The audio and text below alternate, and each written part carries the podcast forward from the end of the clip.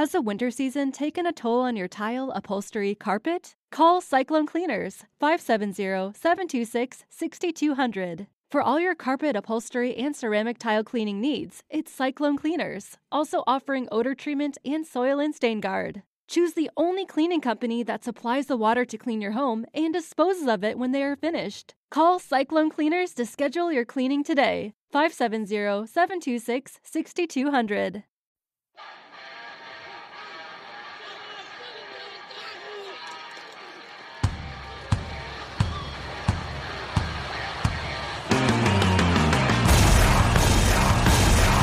Give it up for the teams, a bunch of badasses if you know what I mean. They're coming out of the sky, out of the sea, and on land, gonna take it to the enemy. Lock it low, boys. Time to explode, boys. Make sure you get home, boys. They got your back, the pride of the fleets, the bright swinging frog men of the UDT.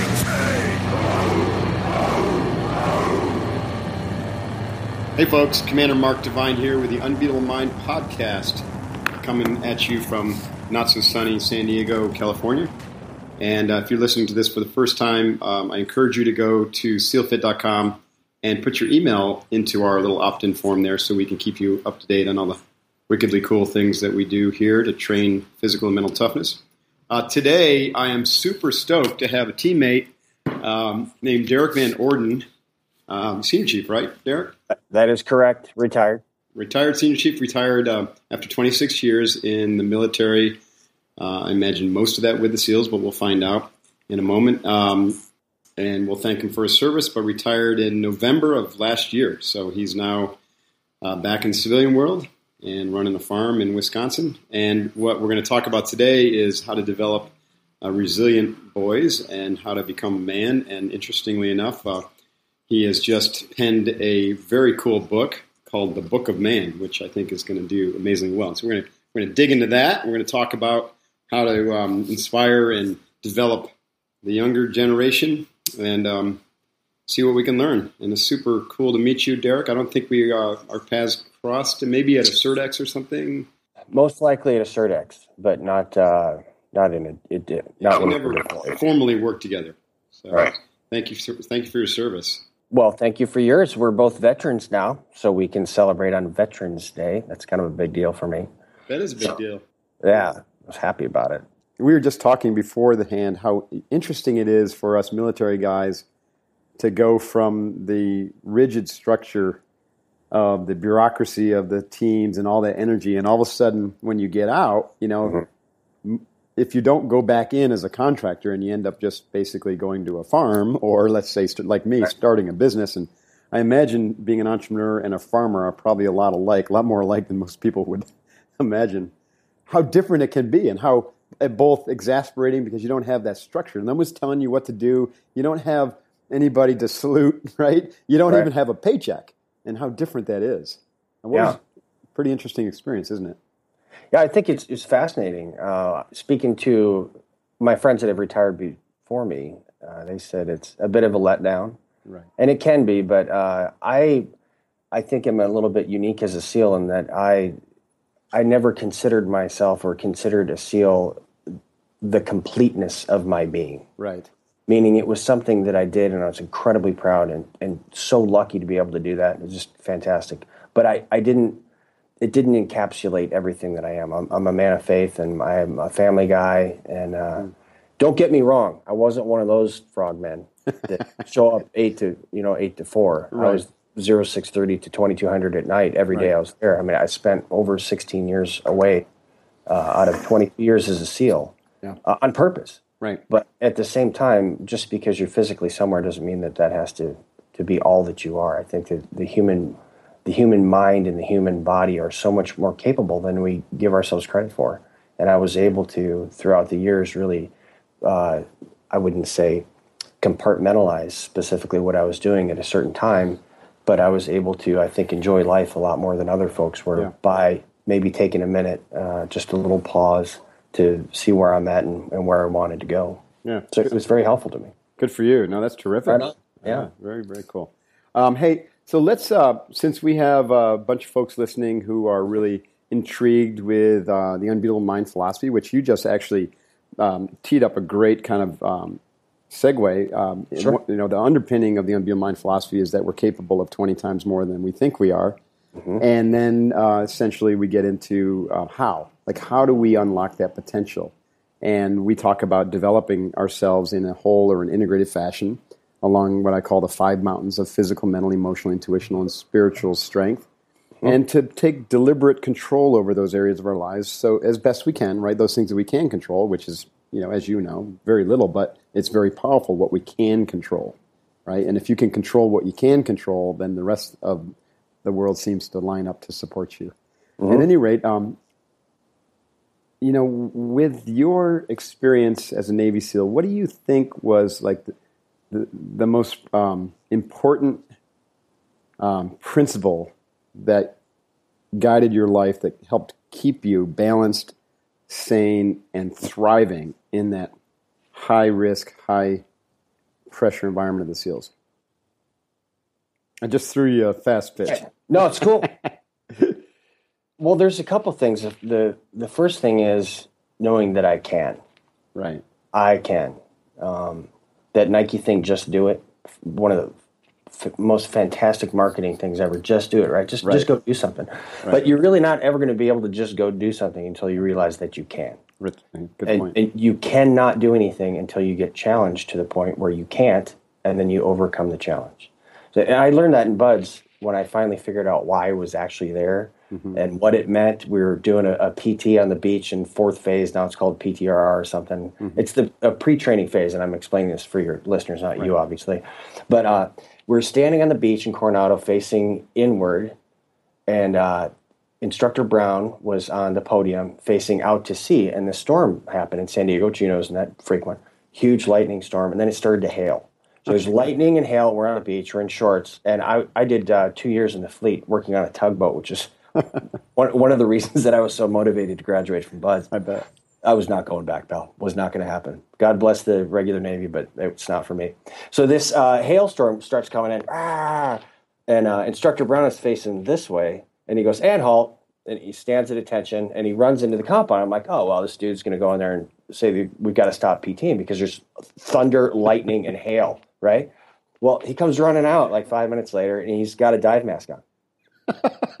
And so what he did was he went into the compound to get a dive mask so, because the hail was hitting him in the face and he couldn't see if we were doing the right exercises.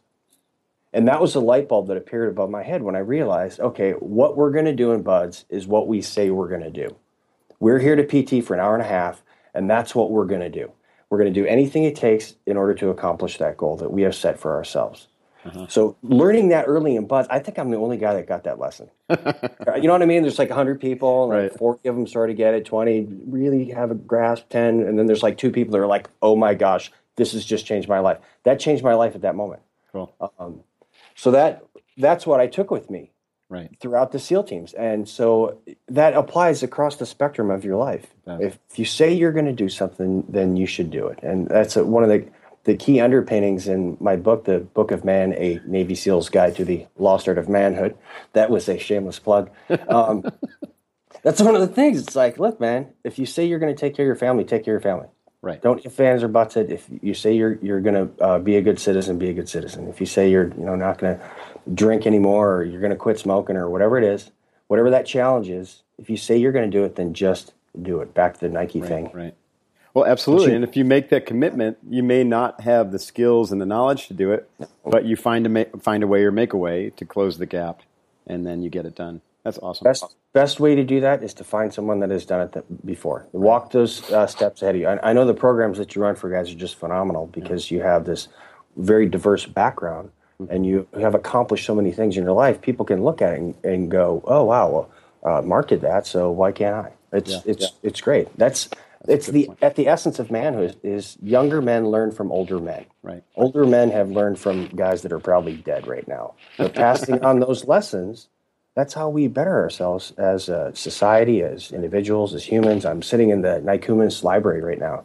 It, there's there's 25,000 years worth of knowledge sitting 100 feet from me that people don't even look at anymore. Who goes to a library? I Right, do. Right. Yeah. Hmm. How about that? Deep thoughts with frogmen. How funny is that? That is kind of weird, isn't it? yeah, We're a strange breed. sure. So, how did you um you grew up in Minnesota? You told me. So, talk talk to me about your early childhood. What was that like? What was your father like?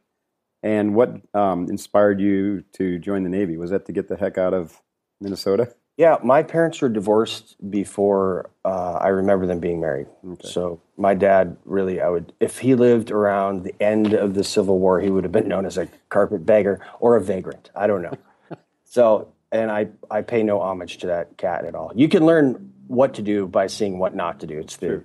negative influences. So that's, I would say that my father was an influence. My uncle Bob, uh, Gunnery Sergeant Robert F. Mulligan, retired, was really the male role model in my house. The other role model for a character or for character was my mother, uh, Carol Van Orden, who just passed um, last month. Kind of unexpectedly, yeah, she's fantastic. So I write in my book that you know she's the best mom and dad that anyone could ever hope for. So there wasn't a whole lot of that typical strong male. You know, my father's this great guy. and I wanted to follow in his footsteps. As I said, I learned what not to do from him. And then uh, we moved to Oregon, following my mother. Was she was a single uh, working mom, worked her her uh, fingers to the bone for us to support us. Fantastic lesson. You don't have to have external genitalia to support a family. You don't. you know what I mean? It's not a qualifier, pal. It's just not. But uh, yeah, it's, I love that. Thank you. Uh, no, you're welcome. Um, so uh, yeah, I went out and no kidding, like a seriously bad movie. A friend and I, uh, his name's Kurt. Uh, we got liquored up one night and said, "Hey, dude, let's join the Marine Corps." And I'm like, "Yeah, you know, we're the best Marines, right? Totally the best Marines when we were drunk." And then uh, I woke up in the morning with a hangover, and I'm like, "Dude, I do not want to be a Marine." And he's like, "I don't want to be a Marine either." And I said, "Let's go join the Navy." He's like, "Okay." So, no kidding. I got in the car. I drove, picked him up. We still have hangovers. This was 1988. Remember, if you had a pulse and you, I, well, I think that was it. If you had a pulse, Yeah. you're good to go. only Right? qualification required, right? Reagan wanted a 600 ship Navy. You know what I mean? And you need deck apes like I was, to be on those boats. I cleaned a lot of toilets and painted a lot of stuff. How Which did helps you end now. up on a Oh. tugboat? I mean, that's Because, oh, all right, so, and I, I talk about this in the book.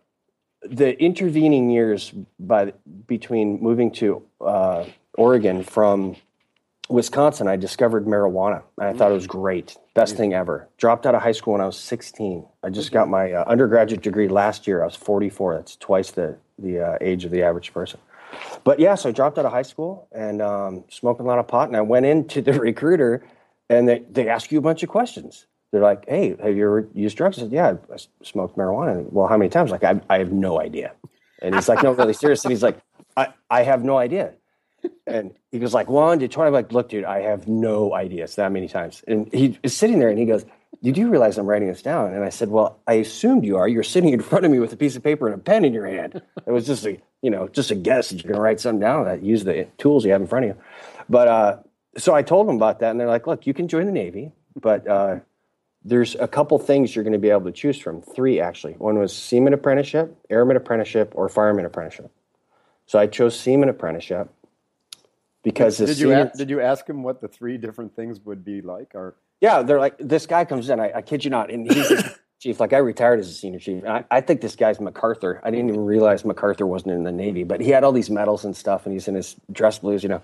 And uh, he was like, Derrick, when I joined the Navy, I did the Seaman Apprenticeship Program. It gives you the ability to look at all these different rates, which for your listening audience are jobs, all these different jobs in the Navy, and you get to pick the one. I'm like, well, that, that sounds good. Uh, and you're going to be above the engine room, which would be really hot. And I wasn't too interested in air stuff. So uh, that's what I did, and and um, the Gulf War broke out, and I, you know, joined the Navy, see the world. I was stationed 600 miles away from my house on shore duty at Concord Naval Weapons Station, working on a tugboat. I kid you not, dude. Working on a boat that pulled out hundreds of thousands of pounds of ammunition.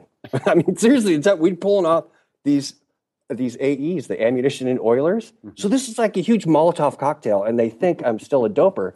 But you know, again, I said I wouldn't do it, so I didn't. Um, you know, I, that's been 30 years now.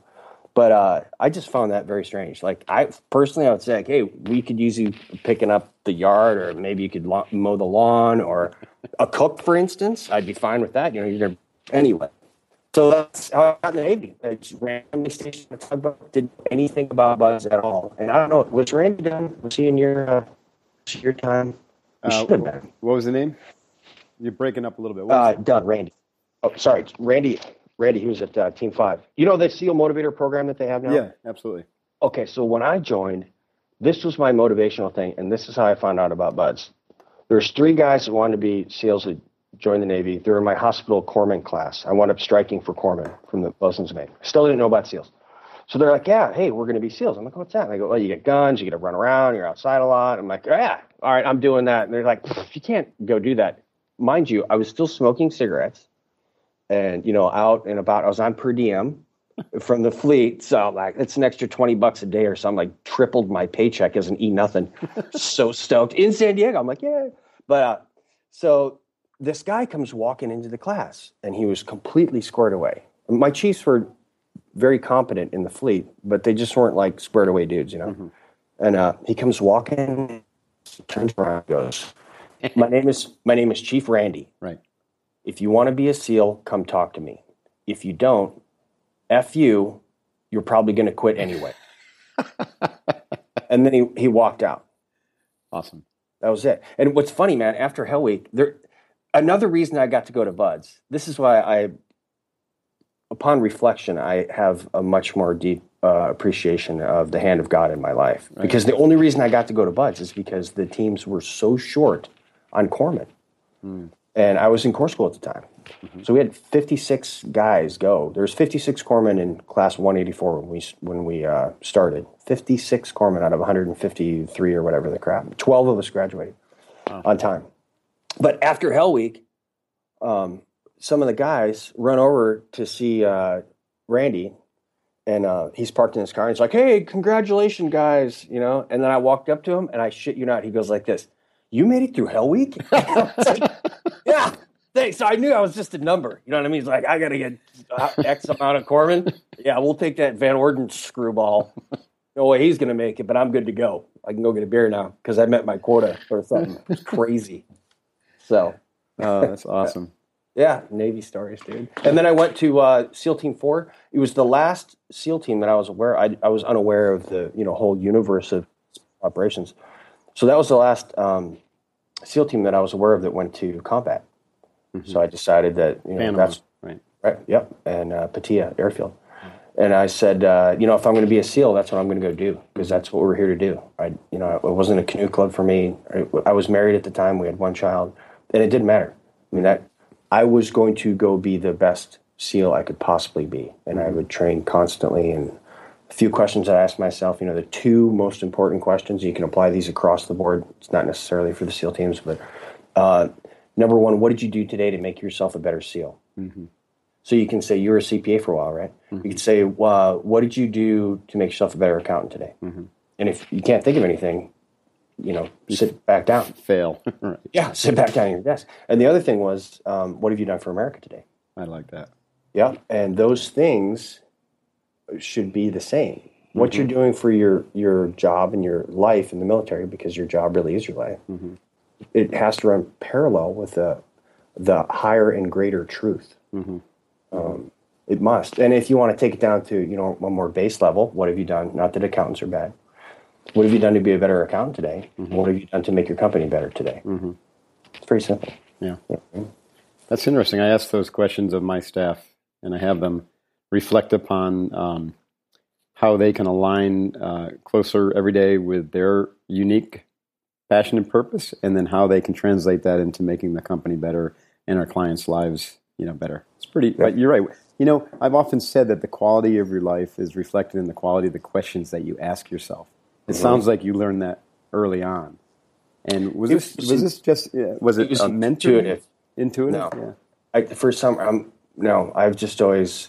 uh, My family makes fun of me because when I was a kid, I mean, like a small child, I used to stop and just watch ants for a long time.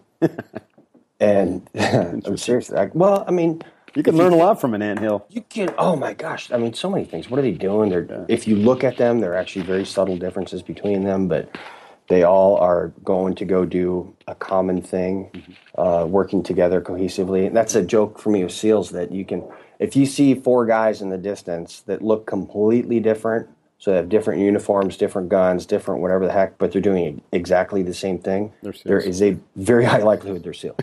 Totally. to your point, you can ask these questions or have your people. I've seen this a lot.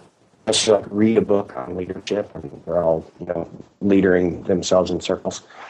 Um, if you ask the question but then don't listen and act on the answer that your people give you, stop asking the question because you're going to get them pissed. Mm-hmm. You know what I mean? People know when you're actually listening to them. Vice nod your head. Um, that's that's write that one down. Put that in one of your leadership. Yeah, that's notes. good. I've, I've got it logged.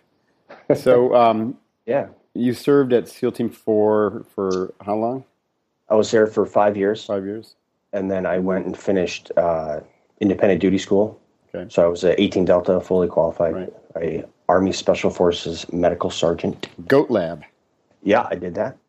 Uh, then I went to SEAL Team One, and the reason being, it, I had the SEAL detailers. A friend of mine, his name is Tom, kind of had this um, plan laid out for me and a few of our guys to finish 18 Delta and then go back to um, the East Coast to screen for another team and then wind up there. That was kind of our path. And it's good when you have guys that want to lay that. By that time, I had proven that I wasn't a slip knot. And um, however, the five years that I was at Team Four, I probably spent conservatively four of those years away from home, maybe four and a half. But you know, you're a young man, you're an apprentice, and then you're really at the end of five years, you're just breaking into journeyman. That's two platoons, and I, I took that very seriously. So uh, by that time, we had three children, and my wife Sarah, who's the bomb, is from San Diego, Mission Hills native Okay. fourth generation San Diegan and Caucasian. That doesn't happen very often. Wow, no. Yeah. But uh, so I felt really bad leaving her at home. And this was in 1998. So leaving her in Virginia Beach, I felt bad. She didn't have family there. She had friends, obviously. She's not agoraphobic or anything. But uh, so when we we went to the detailing thing, Tom came up from Memphis and said, "Hey, dude, uh, what team do you want to go to?" Or just say East Coast, West Coast. And he's going through everybody, East Coast, and he gets to me, and I say West Coast, and he stops because he he had already written down East Coast on his thing because I was one of his guys. You know, you're going to where he's up to go to uh, go screen, and he got so pissed that I filled out my. it's a 1306 slash seven enlisted mm-hmm. transfer request form. I still remember that. Hopefully, in like five years, I'll forget what that form was. but so I put in SEAL Team Five, SEAL Team One, then SEAL Team Three because SEAL Team One was the SEAL Team Two of the West Coast. You know, Right. Stalag, Stalag One, right? Right, yeah. I'm like, I want because I came from SEAL Team Four, which was the SEAL Team Five of the East Coast. You know what I mean? And so he got so pissed at me, he sent me to Team One. And it was completely in his power. It wasn't like, oh, someone made me do this. I knew ex- exactly when I got the order. So I'm like, wow, Tom is really pissed at me. um, yeah, that's. Were you at Team One before? I was at Team 3 Okay, right. and, and then SDV Team 1. Okay, so you should just chuckle at the guys at Team One, right? Yeah, yeah. They were, So did I until I went up there. Then I'm like, this is no longer funny.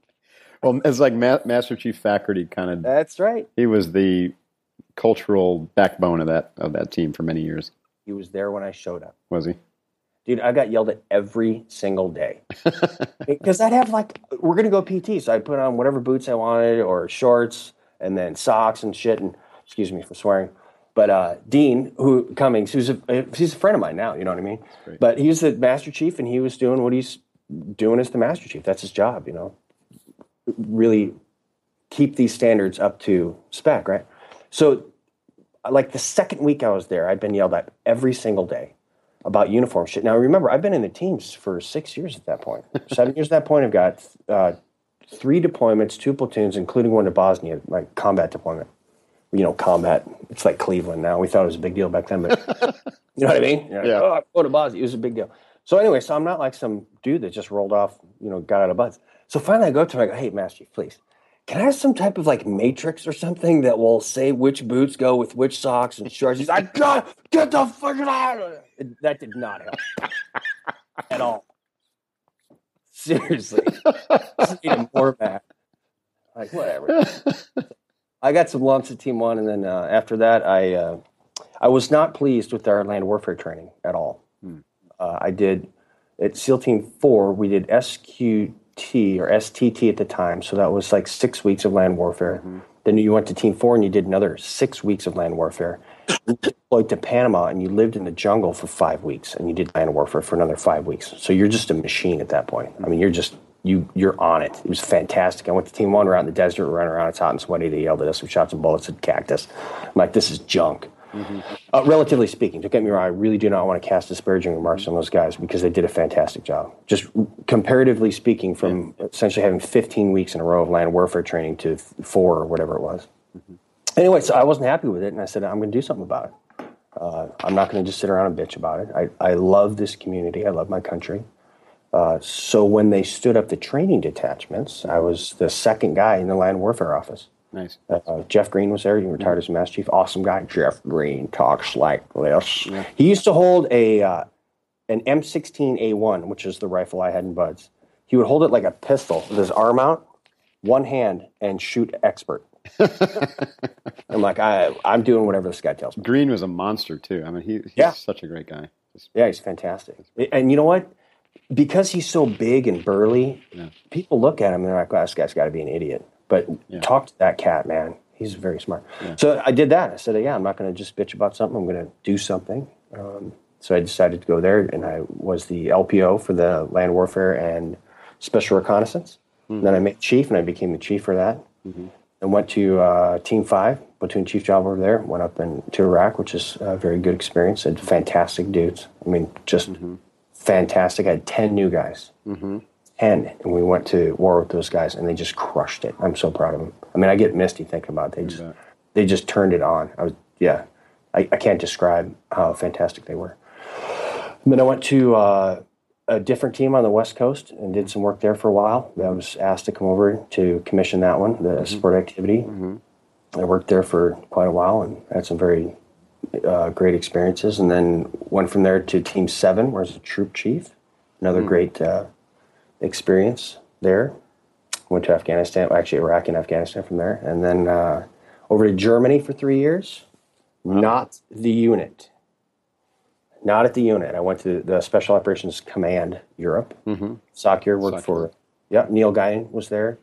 He was the DCO. Tom Brown, who made Admiral, he's the DCO, Deputy Commanding Officer before him, and uh, Mike Repass was the the commanding general. Super dude. I knew Awesome. Re- Repass from uh, when I was in Iraq. He was the J- J- uh, commander. Good? Okay. guy. Yeah, good Yeah, guy. fantastic. You know what? The reason that he didn't make three stars is because he was a soldier. You know what I mean? Yeah. He was he was a soldier's general, and that just at that point in that uh, climate in Europe at that time. Remember, we were doing the Russian reset and all this other stuff. Foolish decisions. I'm a civilian. I can say whatever the hell I want. Absolutely foolish decisions by the uh, the cabal that was in charge, the, the group of EUCOM at that time, uh, following directions of the administration, and it, it got him so frustrated. And uh, I, I mean, I don't blame him. I think a lot of the things that are taking, I actually don't think, I know there's a lot of things that are taking place in the world that are viewed very negatively that would not have, would not be taking place if, uh, no kidding, if that, it's really hard, and you know this as a SEAL to say, uh, Green Beret dude is pretty awesome. But I'm telling you, if that Green Beret guy had been in charge instead of the Admiral, Yeah. EUCOM, I think we'd have a much better outcome, at least for the next five years. You know, things will wash out. Right. And then I went and worked for Steve Wizotsky. Oh yeah, Steve's great. Wes, he's awesome. He is At the awesome. Center for SEAL in SWCC uh, in Coronado. And that was good as a transition. It was like a year that I had to retire, and Mm-hmm. I got to really do some meaningful things, writing the exams for the enlisted guys, and Mm-hmm. really kind of shaping the community by talking to all of my peers. Mm-hmm. Finding out what's important to them. Should we be focusing more on diving or Mm-hmm. parachuting or land warfare, whatever the heck it was? Um, and then giving back to the community. It was, Mm-hmm. nice. I mean, all in all, I, I can't ask for a better. Yeah, what an incredible career. Very That's very crazy. cool. Yeah. Very cool. So um, let's shift fire and talk about Book of Man. Book Like, of how, Man. how did this come about? Like, where did the seed for this thing pop into your head? It's such, Peachy a, Dungy, pal. such a cool name. It reminds me of uh, the Dangerous Book for Boys. You remember that? Yes. Um, Was yes, that an inspiration uh, by any chance? No. You know what? I when I start thinking about something, I try not to read anything. Uh, in the, I'm not kidding. In the same genre, I know that Right. that's counter what everybody else does. No, does. I'm the same way. I'm afraid of what I'm going to learn. Right. like, wait, there's my idea. Wait. right. Then you're plagiarizing something. Right. 95, we were in Pichidangui, Chile, which is a small town. We were training with some guys, our counterparts. So we had the weekend off. We climbed this little mountain. There's not much to do. It was in the off season. So we packed all the necessities for a, a weekend hike up this mountain. So we had a bunch of bottles of Chilean wine, which is fantastic. some MREs, cameras, and crap. And I was always our intel rep, so I'm taking pictures of everything. We get up to the top, pass through the cloud layer, and it gets it gets pretty chilly. Mm-hmm. I mean, that's, that country should be called Chile, not Chile.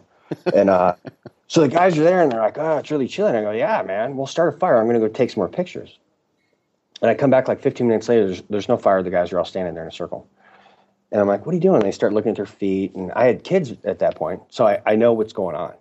You know, they don't Wait, want these are SEAL team guys who couldn't. these are seals, dude. And I, it's so cool. I found the original um, slide. You know the old slides. Uh-huh. I have the of the fire in these dudes, those guys, and that was the, the fire. You know, I'm like, what the hell, man? And they're like, oh, I'm looking at your feet. And I go, holy crap, you guys don't know how to start a fire, do you? And they're like, well, and I'm thinking they're all city kids. You know what I mean? And when in BUD/S, did they teach you how to start a fire? There's like Yeah. that is the least tactical thing that you could do, like, except for like maybe drive up to Target in a, in a fire truck with the you know, hey, we're coming to kill you. That'd be bad. Anyway, so the fire's like number two, and uh, so I showed him how to do it. You know, it's, it's moist up there because it's above the cloud line. Just lift the top layer of the leaves and grass off, and then you'll find stuff that is dry enough. And we had matches. So in the book, I don't teach you how to start a fire with flint and you know bows and all that crap. I teach you how to start a fire with matches because if you go That's a great place to start, by the way. yeah, if you buy all the primitive stuff now, it costs like eighty bucks, and you're like, seriously, go. It- It's also get it it's also very hard to do. I, I've done I've started a fire with a bowstring before. It took me Yeah. three three days to figure it out. Yeah, it's insane. I mean, I can make fire with everything though because I've gone to all these survival Right. courses now. Yeah, but you know, hey, look, man, if you don't have matches and you don't have a lighter, what are you doing? Seriously, if you're planning on going out. Um, anyway, so that, that was really it. And I, I started to realize that wow, guys today do not have the same skills that I really taught myself as a kid growing up with my BB gun walking through the woods. Right.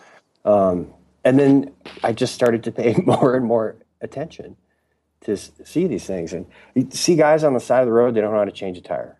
We had guys um, in the teams that didn't know how to drive a stick, and you're like, "Well, how the hell do you know how to drive?" a s-" Now, driving a stick is not in the book, but changing a tire is. Right. So I think it's it was important for me to write these things down. You know, what have we forgotten? What 50 years ago, if you had, if your grandpa had said, let's say you're both alive then, hey, um, let's go fishing. You'd go, okay, great. I need a fishing pole, I need a lure, or I need hooks, and and then once you get the stuff, you have to get the worm on the hook and figure out where to fish. And you wouldn't have some like big brief. You wouldn't have to get on YouTube and all that crap. You just go do it because you know how to do it, right? Right. Ask some guy that today. Ask a dude how to sight in a gun. He's either going to be horrified of weapons because they are the harbinger of disaster, which you know is silly. They're tools, or the dude has you know he wears camouflage PJs to bed. He's got a little inflatable M16. He's you know I love my gun. So we're on, on one side or the other. You either know everything about guns or you know nothing about guns Right. in our country today. And I just explain stuff like that. What what's the difference between a shotgun shell and a nine millimeter uh, round? Right. things that we've forgotten.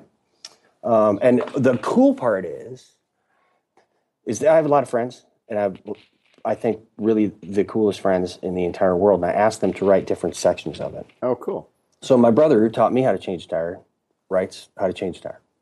Uh, a guy named Mitch uh, who is the illustrator for The Punisher, like for Marvel Comics Punisher. Oh, cool. He writes how to make the how to make cocktails because let's be honest, life isn't about a series of checklists that you have to do. It's understanding. Being a man is understanding how to do things, understanding how they work, and they're doing them.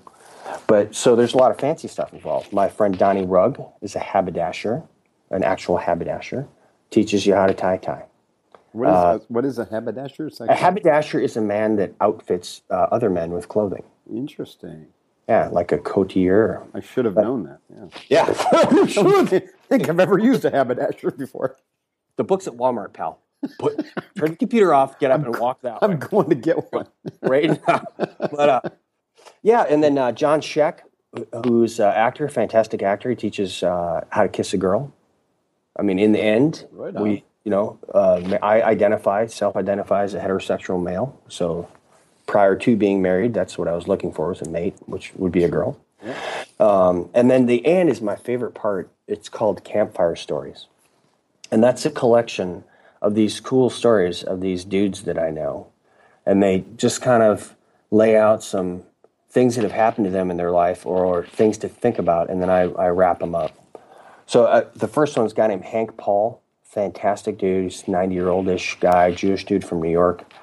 Married Dorothy, gets drafted, Korean War, and they're like, okay, you're going to Korea and you guys go that way. And they're like, go that way. And they're like, yeah.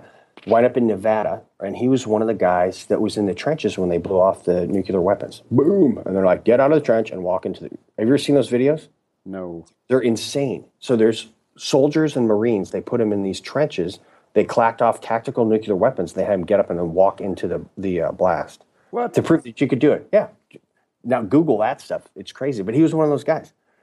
Gets he- out of the He army. survived, obviously. Yeah, he's fine. He's 90 now. Um, gets out of the army, doesn't bitch.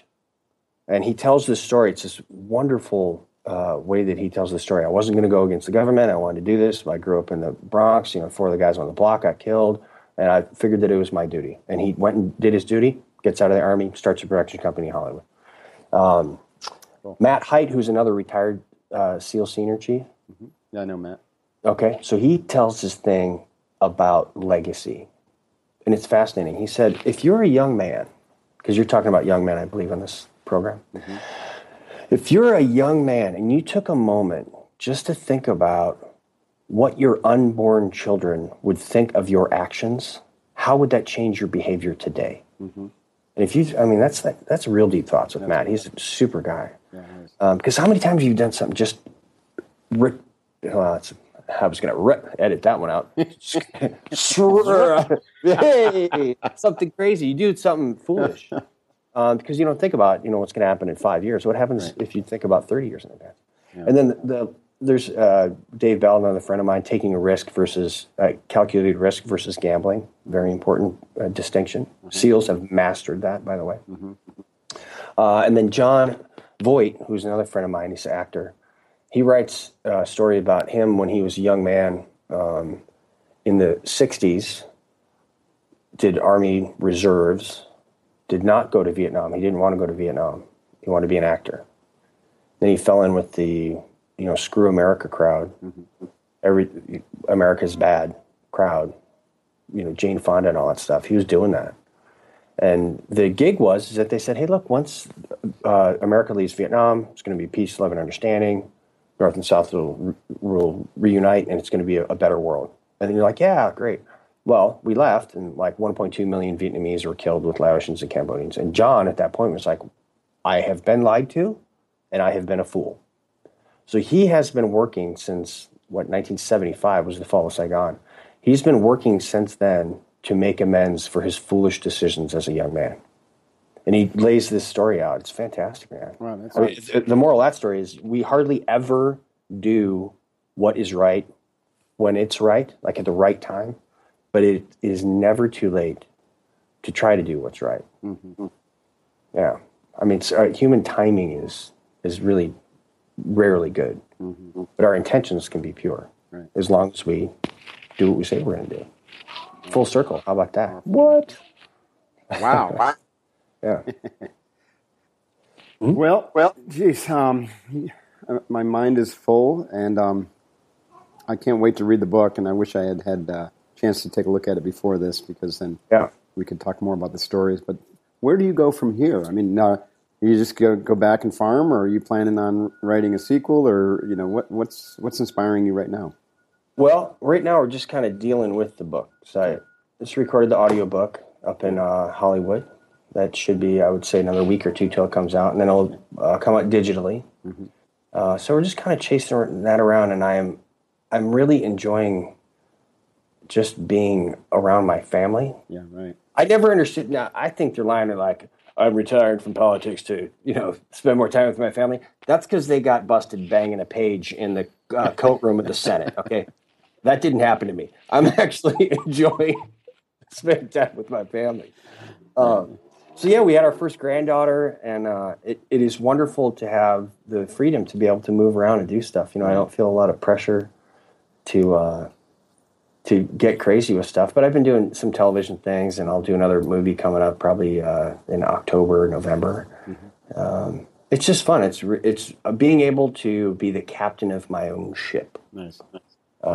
Is cool, and the farm is just the deal, man. You sit out in that thing. It gets you know forty degrees below zero because it's it's forty five minutes south of Lake Superior. I mean, it isn't next stop Canada, Wisconsin. So do you, do you actually have farm animals on this farm, or No, we don't until next year when we move there full time. So I have just 80 acres, so it's not like some huge mm-hmm. plantation, and uh, about 70 of that it's tillable. So mm-hmm. we just do hay right now, mm-hmm. which is good. But apparently, you have to be with animals frequently or they die.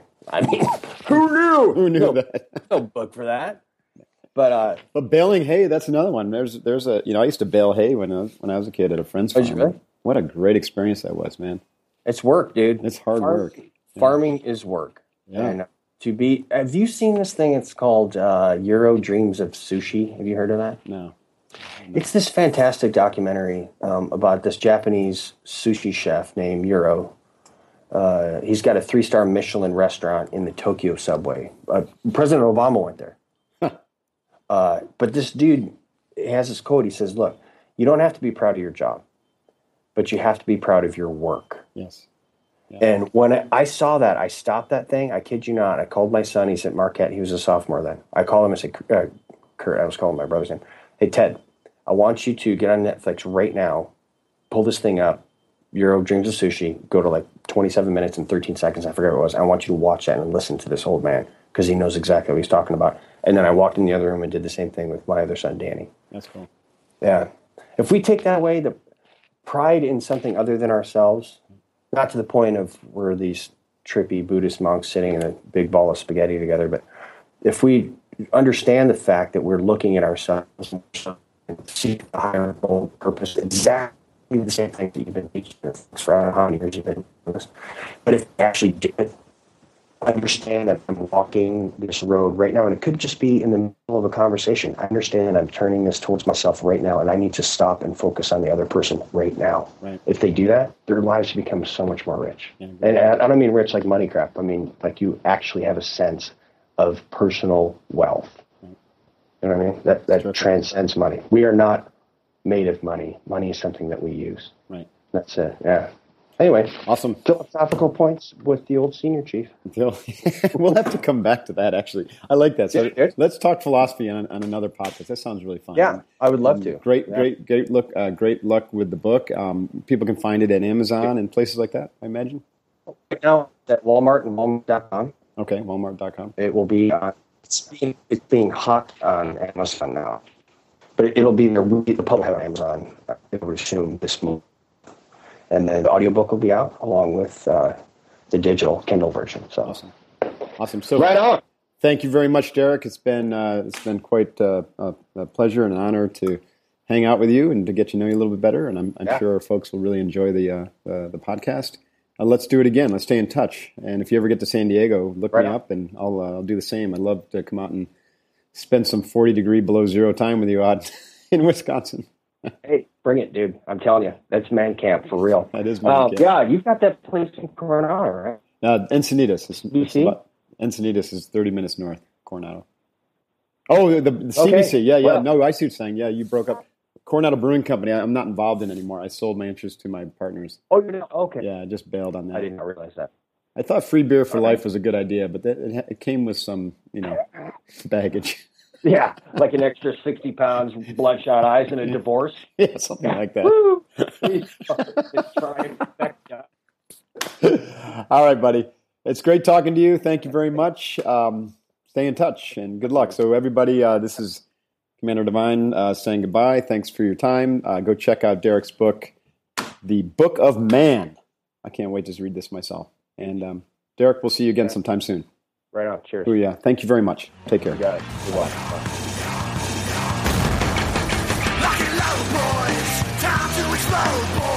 Make sure you get home, boys. They got your back. The pride of the fleets, the bright swinging of the